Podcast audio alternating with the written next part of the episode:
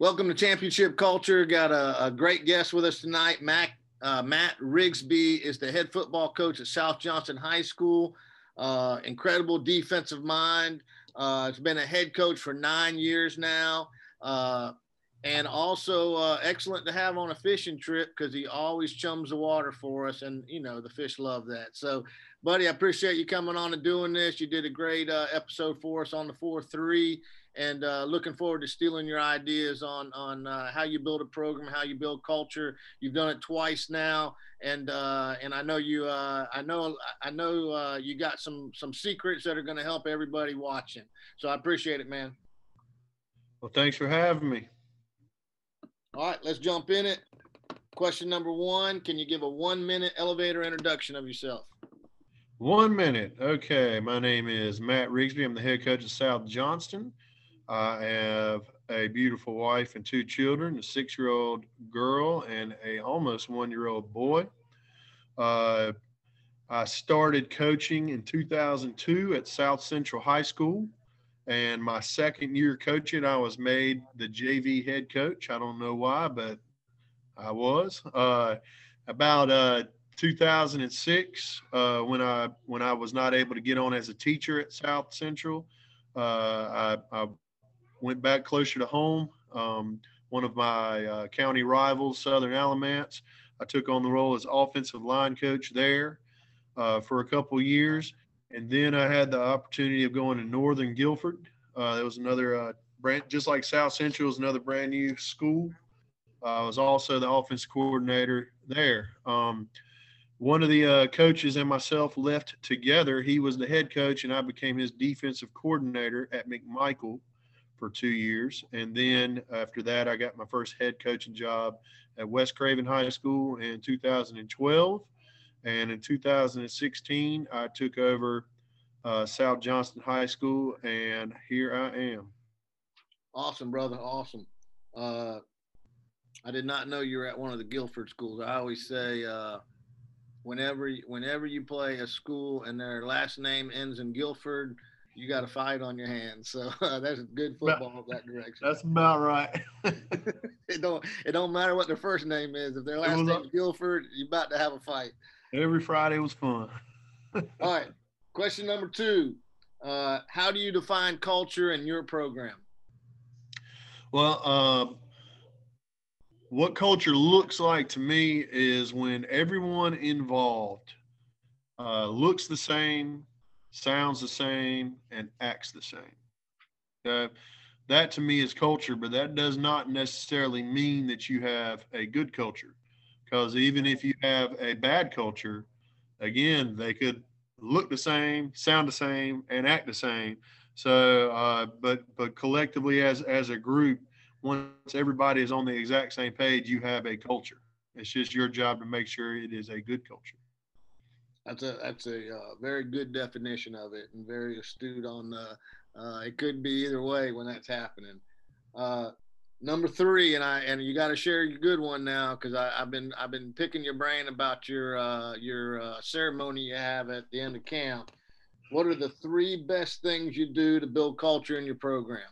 Okay, now again, just like when I went over defense and in, in your show, everything's stolen. Okay, so there's not many original ideas out there.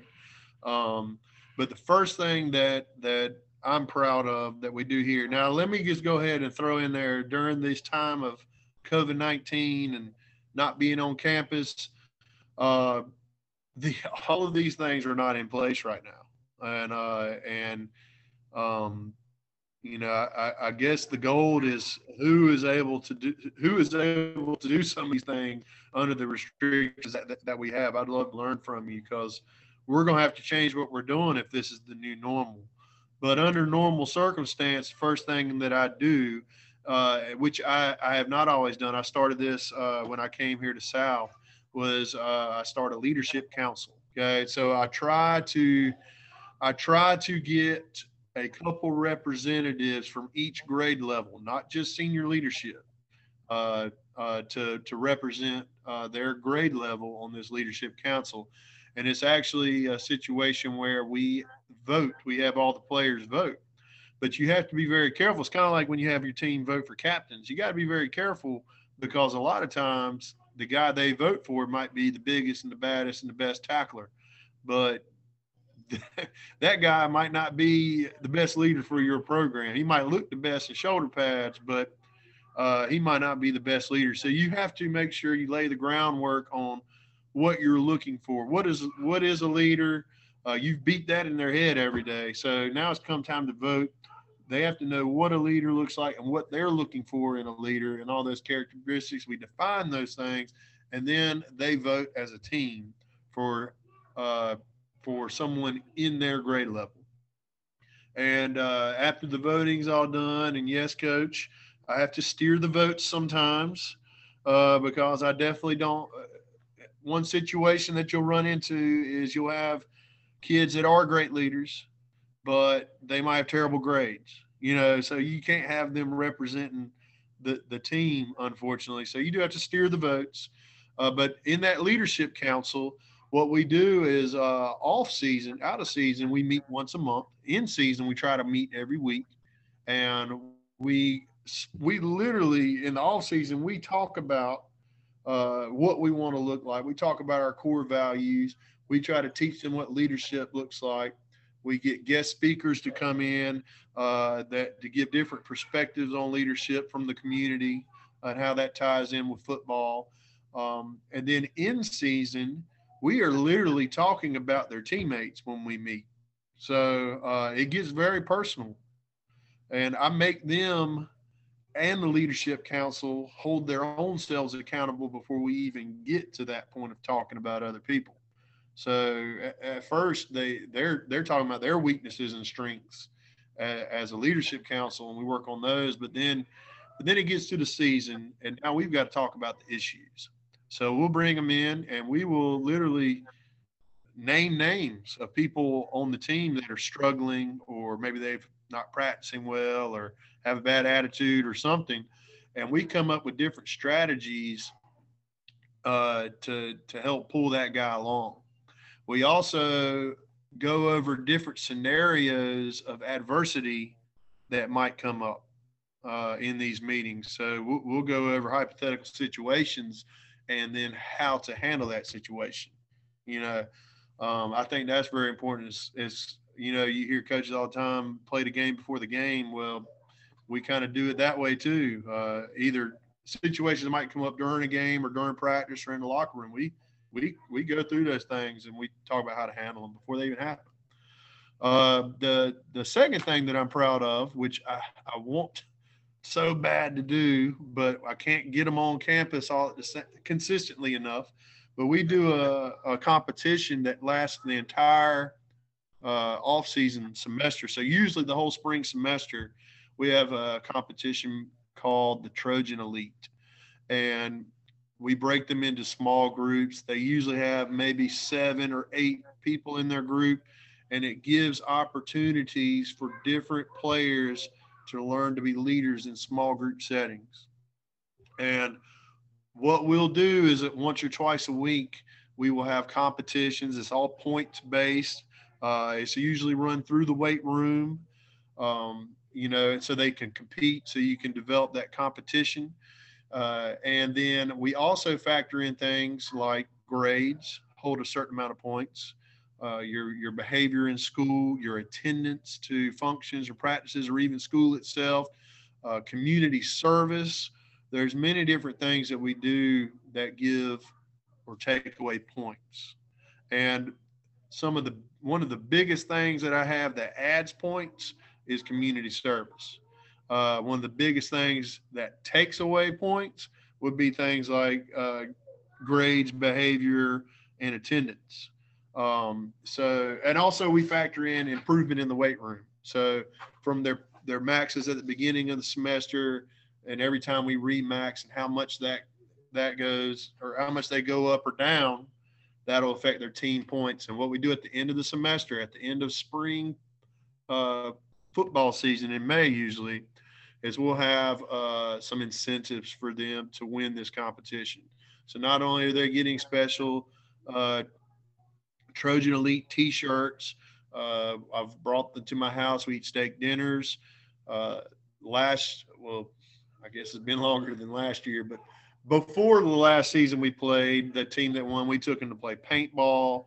Uh, we do a variety of things to to give them incentives. We also, if they're they win, they shave. We shave off conditioning for that group for a period of time. Uh, throughout the competition, the team that's coming in last place uh, will need to be the one that cleans the weight room or cleans the locker room and things like that. So that's our Trojan Elite competition. I love that. The third one that I've got on here, you alluded to it, was was our commitment ceremony. And this is something that I got to enjoy as a high high school player. Uh, my head coach, uh, Sam Story, Burlington Williams, every single season he did a commitment ceremony at the end of camp, or, or usually uh, it, it, wrapped up right before our first game. And uh, when I came back towards Alamance County to Southern Alamance, um, the uh, the head coach Tony Perot was my defensive coordinator at Burlington Williams, and he brought that tradition uh, with him there. So I got to see it all over again, and I just knew I, I just knew when I became a head coach, this is a non-negotiable. I was having this commitment ceremony. So what I've typically done is I tie it in with a midnight madness, or maybe your first day of hitting, uh, something like that. So when we've done it on midnight madness, I'll bring them in in the evening we'll eat, uh, fellowship a little bit. And then what I do is, me as a coach, I go sneak off out in the stadium. I start setting it up, and it's dark out there. I have the assistants kind of watch them, and I'm setting up a table. I'm setting up a table. I'm also setting up uh, a helmet and candles and I'm also putting out there the jerseys, and this is of, of our new captains. And this is when I introduce our new captains to the team. So the coaches, they shut them up, they get them in a line, they march them out. Uh, they got to be quiet out into the dark into the stadium. The only thing you can see is the candlelit uh, table. So you're probably sitting there thinking, well, it's like a cult. but uh, to be honest with you, it kind of is. So the first thing that happens is I got I go over them what commitment looks like. I share them some personal stories on why football is so important to me and why I'm committed to the team. I touch the helmet, and then every single coach and player on the varsity football team. We don't do it with the JV. We don't even tell. We're not even not. They're not even allowed to know about it. But every player and coach has to go up there, and they can and now you lay down the ground rules. Some of them don't like to talk in front of people. You encourage them to, but as long as they they say I'm committed and touch that helmet, that's fine. But they'll they'll open up. Uh, you know, you challenge them to open up, and you challenge them to share uh, their life with their teammates and how that ties into to this team and why they're committed. And usually, what you'll see is you you'll find out some some things about some of your players or the teammates about about each other they'd never heard before. Uh, and, and, some things will shock you. Uh, there's usually rarely a year that goes by that somebody's not crying. Um, and it, it really just opens them up and puts them out there, uh, vulnerable. And and at the end of whatever they say, they touch the helmet and they're committed. They say they're committed. Every coach comes through. Um, and then at the end of the ceremony, I announced who the captains are. They came up and very cult like, the captains pour the wax on the helmet. So this is this is the helmet that we use. Uh, this has four years of wax on it right now, but uh, but the wax just builds on top of it uh, year to year, and this is basically a the commitment ceremony is something that you can use the entire season whenever your team is facing adversity. You bring them back to that commitment ceremony. You bring them back to the words that came out of their mouth. You know, you challenge them to step up. They they told their teammates and their coaches and their brothers that they were committed. You know, and you remind them of this moment, and they carry it with them forever. And uh, and and then on senior night, I make the seniors go through like a two minute senior night speech uh, pregame to the rest of the team. And a lot of them, they tie the whole season's gone through and they kind of go back to that moment and they start piecing it together. And, and uh, it's really awesome. Um, you know, I, I really enjoyed it. You know, you, it's the best way to get to know uh, some of those deep, intimate moments of your team, and then it's a great way to hold them accountable. Um, and then the last thing, coach, that that I do, and I know you said three things, but I have to give you some props here. Uh, is the five daily core values, and uh, my defensive coordinator, which I mentioned before, Lee Webb, was a, a player of yours. He is somebody that he always talked about him. Uh, talked about how you did it. He kind of had developed some of his own when he was a head middle school coach, and uh, and this is this was the final nail in the coffin for me of why I was like, all right, Lee, let's let's do this thing. Let's make this our own. Let's make this South Johnston's. Uh, we were at a pregame meal and we had a guest speaker. It was the town manager of Benson. Came and spoke to the team at pregame meal, and one of the last things that he said was, "What's the team slogan?" And we had some seniors spoke up and there was like three or four different things that they said you know there was no identity there uh, when it came to the team slogan and i took that as well there's no identity to our culture other than just do what i tell you to do and try to be a good leader uh, because what i had done as a head coach every single year was i tried to come up with a theme and a motto for each year you know and I tried to sell them each year. Oh, this is the theme. This is this is what our team is this year. You know, so this is our motto, and we're gonna put it on every T-shirt. We're gonna break it down by saying it. And so those seniors, when that town manager asked them what our team motto was, well, they were saying the three different team mottos they had had before that season. You know, and it kind of just hit me like, well, we need a cultural identity. So one thing that you've taught a bunch of people, coach, with the five uh, core values, you know, it was a no brainer for me. So I sat down with Coach Webb. We came up with the five that were particular for our school, and each one has its own day of the week, and it gets five minutes a day. You know, whether you're you're at practice or whatever, at the end or at the beginning, they get to hear five minutes about that core value, just like you've taught us. And uh, so we started that back. We started that last winter so we've yet to see it pay off through a season because we haven't had that season. But I'm excited to see how, how it works. Awesome, brother. You did a great job. I've been wanting to get all the details on that ceremony for a long time now. Oh. all, all, the guys who coached for me, that was the first thing they came back and told me about was how powerful that ceremony was each year. Did did you did you start doing one? No, I've been wanting to get all the details, man. Oh. I've been oh. waiting for you. now I got it. I'm ready now. oh, well, the way you said it, all the guys that coach for you, like where where did they experience that ceremony at? All the guys who coach for me, who coach for you now. Oh, I got that. It. Was the first thing they came back telling me about was the I ceremony. But uh, I, I, I, was trying to get the details from them, and they weren't 100% sure about the details. So I wanted to get it from you. Now I got it. Now it's stole. Consider it stole. Just, just you got to break down those macho walls, man. Let, let them cry. That's when the magic works.